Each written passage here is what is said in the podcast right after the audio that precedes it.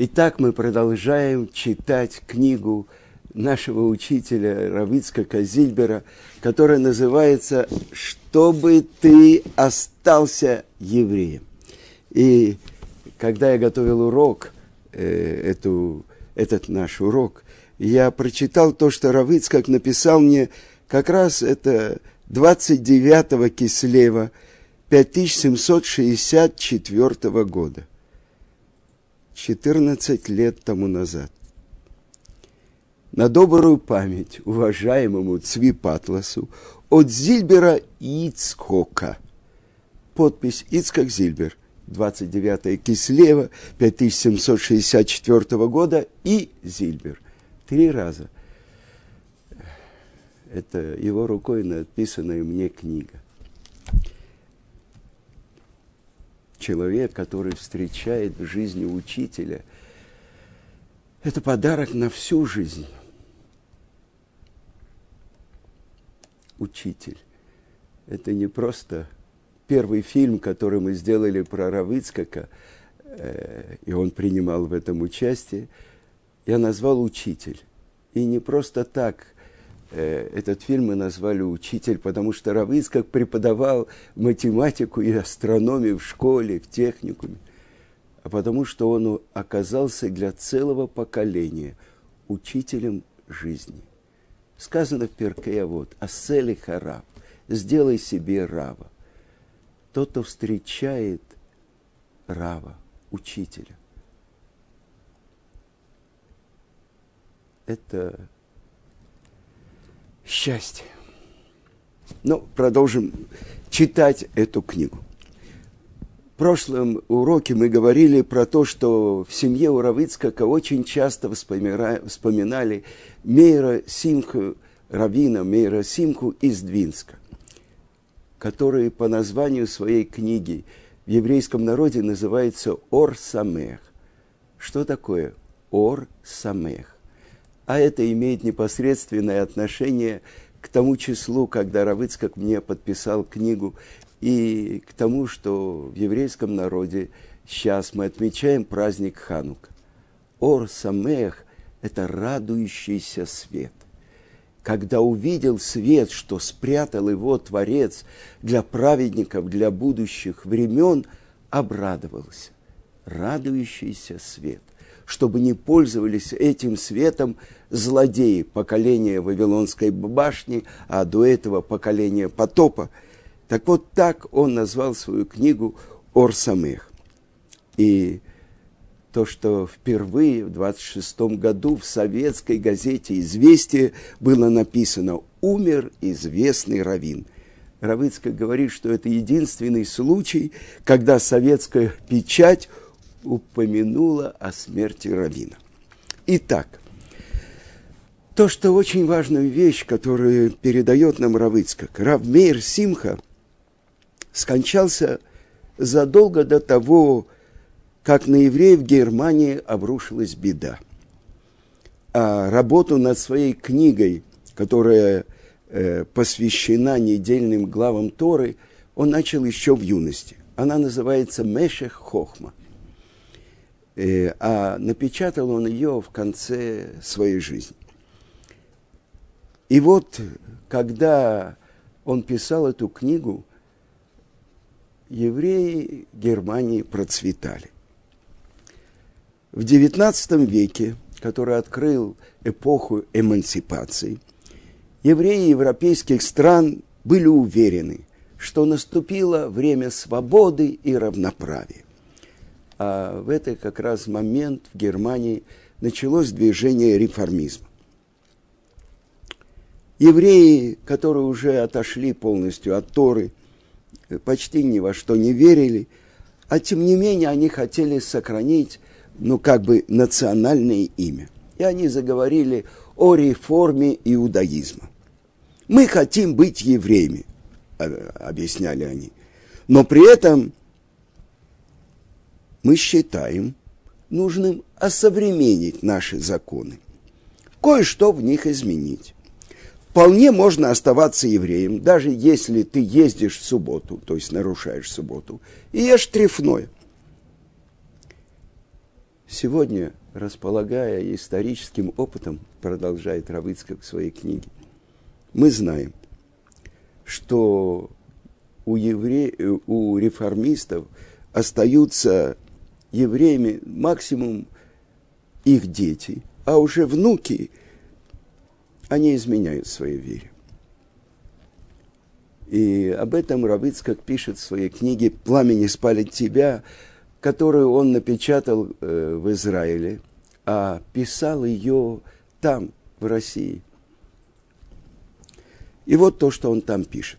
В эпоху рассвета немецкой коммунистической философии благодарные евреи стали преклоняться перед культурной Германией. Реформисты строили свои синагоги по образу немецких кирх. Стали молиться под аккомпанемент органа, включили в службу пение женского хора, а самые прогрессивные из реформистов перенесли субботу, день отдыха по закону Торы, на воскресенье. И при этом они выбросили из молитвенника слова «И приведи нас в Цион, город твой, с песнями, и в Ярушалаим, место твоего храма» с вечной радостью. Потому что они взяли на вооружение новую этику и провозгласили вот эту идеологию нового движения. Нельзя обманывать Творца. Ну что мы будем лукавить? Что мы обращаемся к Творцу, и мы благодарны Ему за то, что мы имеем счастье жить в культурной, просвещенной Германии, а не в темной и отсталой Азии, Ближнем Востоке. Неужели мы станем просить о возвращении обратно? Именно в Германии начался массовый отход евреев от Туры. Именно там началось добровольное крещение. И именно оттуда на всю Западную Европу, Польшу и Россию распространилось национальное бедствие XIX-XX веков – отход евреев от Торы. Как и следовало ожидать, именно оттуда, из Германии, появилось то, что обрушилось на евреев Европы. Это и было орудием мщения, которое избрал Всевышний, чтобы еще раз наказать свой народ, который отходит от того завета, который заключил первый еврей мира Авраам, и который Творец заключил со своим народом. Помните, я отвлекусь немного от книги Равыцкака. Помните то, что написано в трактате Шаббат, 88 лист. Творец подвесил над евреями у горы Синай саму гору Синай и сказал, если вы примете Тору, хорошо, если нет, здесь будет ваша могила. То есть вот это условие договора. Тора – это значит жизнь, отказ от Торы – это смерть. Но продолжим читать то, что пишет наш учитель Равицкак Зильбер. Но задолго до того, как эти события совершились в истории, Равмейер Симха в своей книге Меше Хохма, он комментирует главу Беху Котай – им бехукотай тилеху, витию амелим батора, так объясняет Раши. Если мы, вы по моим законам будете идти и будете трудиться над второй, там говорится о том, что Тара говорит об изгнании и рассеянии. И вот то, что пишет Мейр Симха, он умер за три года до прихода Гитлера к власти. Э, за семь лет, извините. Уже более тысячи лет евреи находятся в изгнании. Это долгий срок. А человек всегда стремится к чему-то новому. И появляются ошибочные мысли у людей, которые начинают критиковать то, что передали нам наши отцы в наследство. Еще немного, и они скажут, ложь то, что передали нам наши отцы. Евреи начнут забывать свое происхождение, оставят свою веру, начнут учить чужие языки и начнут называть Берлин Иерусалимом. Еврей забудет, что он только пришелец в чужой стране и назовет ее родиной. И будет начи- учиться у народов дурному. Но не радуйтесь, евреи, радостью других народов. Внезапно грянет страшная буря, которая напомнит вам громовым голосом «Вы евреи!» Кто сделал вас человеком? Уходи отсюда. И вырвет с корнем, и зашвырнет далеко, и дадут этому еврею знать, что он чужой, что его настоящий язык – это лашона кодыш, то есть тот язык, на котором написана наша святая Тора. А чужие языки – это только одежды чтобы не забывал он, что он еврей и происходит от этого особенного народа. И будут для него утешением только слова наших пророков.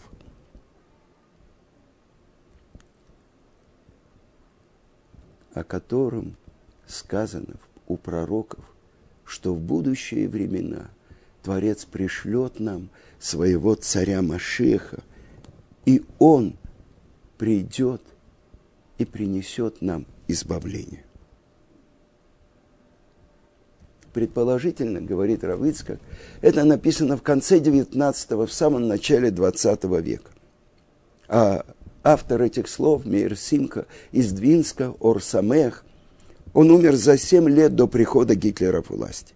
Жил он в Латвии, а пишет о Берлине. Я не понимаю, как он мог во времена процветания немецкого еврейства писать об этой страшной буре. Но, несомненно, он был святой человек, нечего говорить. И так как Равицка говорит про Мейра Симха Орсамех, он не может не сказать э, про другого равина, который тоже жил в эти годы в Двинске и он был раввином хасидов. Это Равьосиф Розин, которого еврейский народ называл Рогачевер Гоин. Гаон из Рогачева. Видно, он происходил из этого э, местечка. И так еврейский народ назвал его, э, как бы напоминая о Гаоне из Вильна. Может быть, это и слишком, но он действительно обладал гигантскими знаниями и знал любую тему из Талмуда досконально. Два таких великих мудреца и в одном городе, и в одно время. Равицкая говорит, я не мог здесь не упомянуть Рава Йосифа Розина. Очень разные люди были, Рав Мейер Симха и Гаон из Рогачева. Но они были очень дружны друг с другом. Рогачевский Гаон на 10 лет пережил Рава Мейра Симку и умер в 1936 году. Ах, э, я вам расскажу то, что я слышал от Гаона Рамыши Шапира. Два э, студента Ишивы выучили одну тему и решили проэкзаменоваться у великого Гаона Рогачевера. И так получилось, что именно этот вопрос он им задал. И когда они ответили, он был в восхищении, он написал им э, письмо. В общем, что-то особенное. Но когда говорили про него, что э, весь Талмуд открыт перед ним, и он помнит каждую букву из Талмуда, он говорит, это же очень просто. Просто я только что это учил. Сказано, что в его комнате было несколько стендеров, разные трактаты Талмуда были открыты, и он переходил от одного трактата к другому. У меня нет памяти, я только что это учил. И так весь Талмуд. И то, что Равицкак приводит в своей книге, что известный поэт, э, который в Израиле жил и был национальным поэтом, э, Бялик, он э, как-то посетил Гаона из Рогачева. А потом, когда его спросили, ну какие впечатления, он был в восторге. Многие комиссии заседают, изучают жизнь евреев, то, что происходило две-три тысячи лет назад, строят те теории, как обрабатывать землю, как евреи одевались и прочее. А у Рогачевера на любой вопрос есть ответ. И все его ответы подтверждены цитатами из Талмуда. Из маленького кусочка его головы можно сделать 10 Эйнштейнов.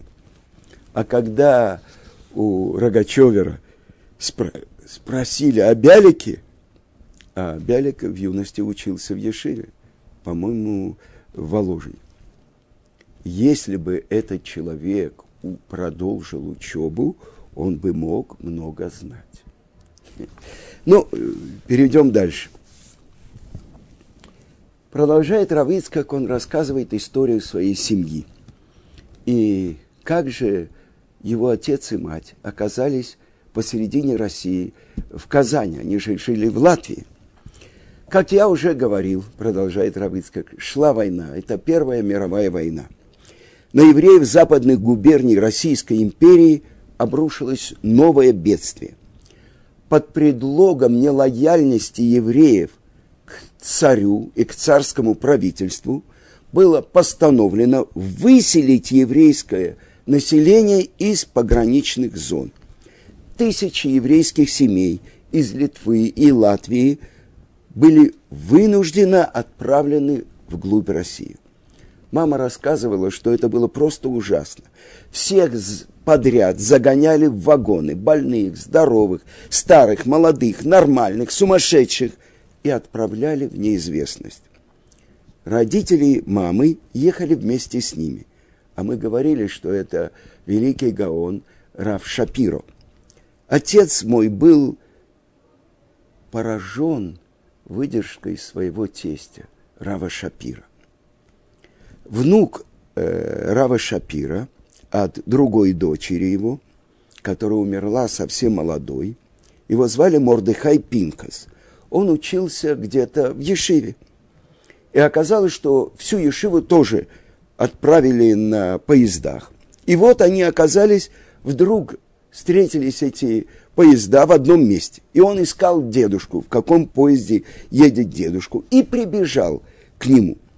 Вокруг шум, гам, суматоха. В вагоне полно народу, набито битком все взволнованы, растеряны, никто не знает, куда их везут. И этот парень в слезах. И вдруг дедушка спрашивает его, как ни в чем не бывало. Ну, что ты учил на этой неделе? И полчаса, пока поезд не тронулся, он сидел с внуком и безмятежно беседовал, словно в субботу перед трапезой. И внук рассказывал, что он учил из Талмуда, последняя тема Талмуда. Я хочу напомнить удивительную историю, я слышал по, про Рош Ешивы Мир Равхайма Шмулевича. Когда они плыли на корабле из Японии в Америку, и один из учеников Ешивы, чудесное спасение, как Творец спас всю Тору там, в Японии и в Шанхае – и вдруг один из учеников спрашивает у Роши Ишивы, «Э, где мы находимся? А он говорит, в 23 главе книги Шев Шмайтыта.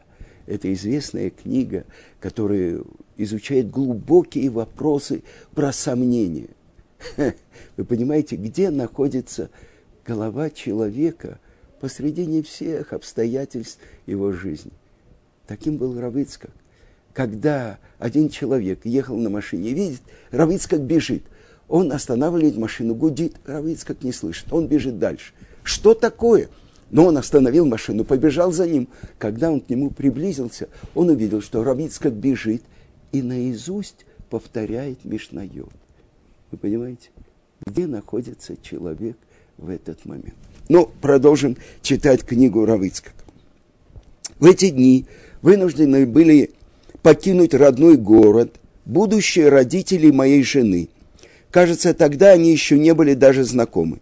Из Брест-Литовска – Сегодня это то, что в еврейской традиции этот город называется Бриск, и оттуда вышла великая династия раввинов-соловейчиков. Э, сегодня Брест находится в Белоруссии, а тогда входил в Россию как часть Польши и Литвы. И вот родители будущей жены Равыцкака, они попали в Самару, то, что потом в советское время называлось Куйбышев – Итак, из поезда высаживали по мере его продвижения. Моих родителей, отца и мать, высадили в Казани, а родители моей жены, Рава Шапира с женой, в Симферополе. В то время евреям разрешалось селиться только в пределах черты оседлости. Все остальные места были для них, за некоторым исключением, закрыты, и в том числе Казань. Но тут, когда выслали, их высадили именно в Казани и разрешили. А Казань тогда была наполнена еврейскими беженцами. Дедушка и бабушка сумели потом из Симферополя, из Советского Союза вернуться в Литву, а моих родителей из Казани уже не выпустили. Вначале мой отец скрывал, что он равин, но вскоре – и он стоял и молился со всеми, не на вос, восточной стороне, Мизрах, там, где самые важные люди, а при входе где-то в сторонке. И вдруг в этой синагоге оказался э, кто-то из его города. И он закричал, «Ребе, что вы стоите здесь у двери?» Отец хотел, чтобы его равинская служба была бесплатной, а зарабатывать решил торговлей. И вы знаете, тогда давали приданное за э, девушкой, и он получил большие деньги. И он отдал свои деньги нескольким деловым людям, вспомните, 14-15 год, э, чтобы они пустили, э, зар, заработали, чтобы они делали торговлю и так далее. И когда уже они начали давать ему прибыль, Вдруг он узнал, что эти компаньоны торговали в субботу. Он отказался взять деньги, которые заработаны от нарушения субботы. И тогда ему пришлось, помимо его воли, принять пост официального равина Казани. Помню, у нас дома хранилась его печать с надписью – Казанский губернский раввин.